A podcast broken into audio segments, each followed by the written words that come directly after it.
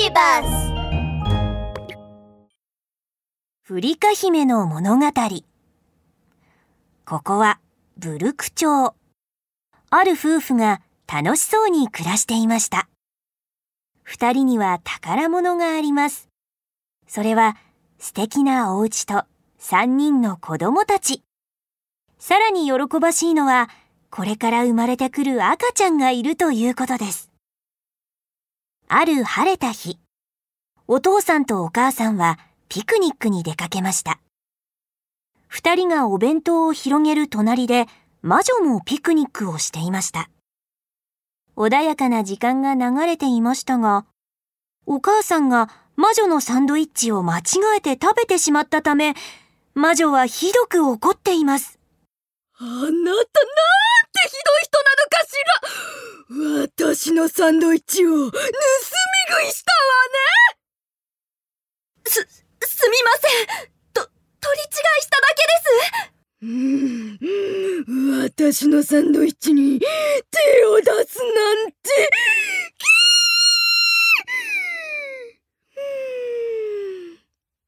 よし、決めたわ。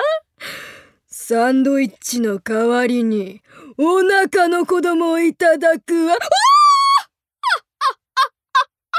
そう言い残した魔女は、ほうきに乗って飛び去っていきました。残された二人は、魔女に赤ちゃんをさらわれないよう、隠れて暮らしていました。そして数ヶ月後、お母さんは誰にも知らせずに、ひっそりと可愛らしい女の子を産みました。しかし、どうやって知ったのでしょうか？魔女が訪ねてきたのです。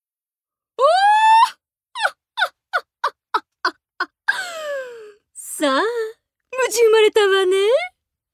約束通り、この子はいただく魔女はさらった赤ちゃんにフリカと名付けました。キッチンに閉じ込められたフリカは毎日魔女の指示で作りたくもないサンドイッチを作り、レシピを覚えさせられたのです。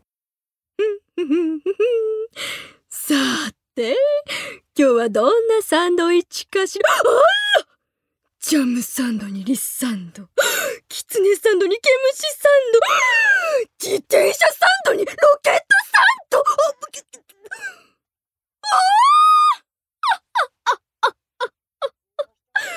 私の好物ばっかり。普通の人がちゃんと食べられそうなものはほとんどありませんが、魔女は大喜びでペロリと食べ、満足そうに眠りにつきました。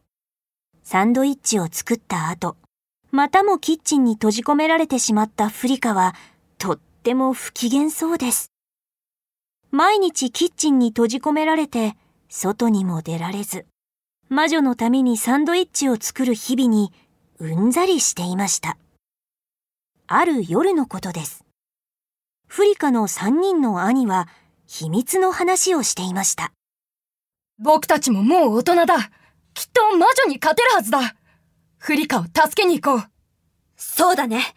よし、早速出発しよ妹を救うため、三人の兄弟たちは魔女の屋敷へ向かいました。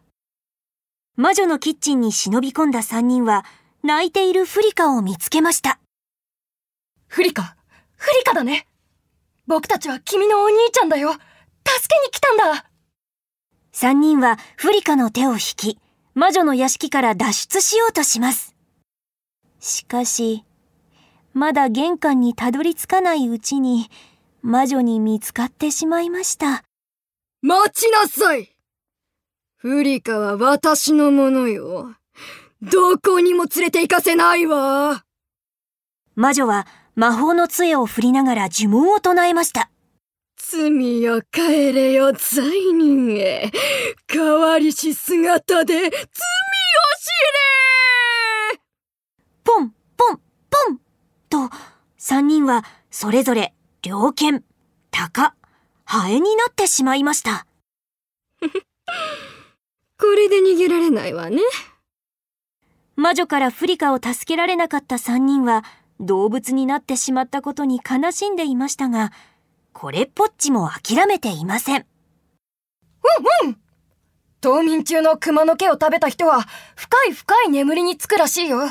ひょろーわかったそれを魔女のサンドイッチに仕込むんだねうーん、いい方法だね。それで行こう。猟犬になった長男のアインは、鋭い鼻で森の中を嗅ぎ回りました。熊の匂いがする。あの大きな木の下で寝ているはずだ。鷹になった次男のツバイは、森を上空から見回します。いいひょろー冬眠中のクマがいたよ三つ目の洞窟で眠っているよハエになった三男のドライは、こっそりと熊の後ろに回り込み、熊の毛を三本、そっと抜き取りました。作戦を無事成功させた三人は、急いで魔女の屋敷に戻り、そっと夜になるのを待ちました。日も暮れて、あたりが暗くなると、魔女はすでに眠っているようです。ハエの姿のドライは、熊の毛を持って、こっそりと魔女のキッチンに忍び込みました。うー。フリカ、僕だよ。ドライ。ほら、昼間、肺に変えられちゃったお兄ちゃんの。ほら、これを持ってきたんだ。これは冬眠している熊の毛なんだ。この毛には、食べた相手を深く、長い眠りにつかせる力があるんだ。明日の朝のサンドイッチにこれを入れて、魔女を眠らせよう。うなずいたフリカは、翌朝、海賊船の形をした熊の毛入りのサンドイッチを作り、いつもと同じように魔女に差し出しました。うーん、これなーに？いい香りね。特製の熊の毛サンドです 熊の毛サンド？食べたことないわね。早速食べてみようじゃない？魔女は嬉しそうにサンドイッチを食べました。あーん。うん。とっても美味しいわ熊の風味がいいアクセント。ねペロリとサンドイッチを完食した魔女は、すぐにぐっすりと眠りました。フリカが魔女の魔法の杖を折ると、三人にかけられた魔法は消え去り、元の姿に戻った三人のお兄ちゃんたちとフリカは無事に家に帰りました。フリカは街でハンバーガー屋をオープンして、家族みんなと幸せな毎日を送るようになりました。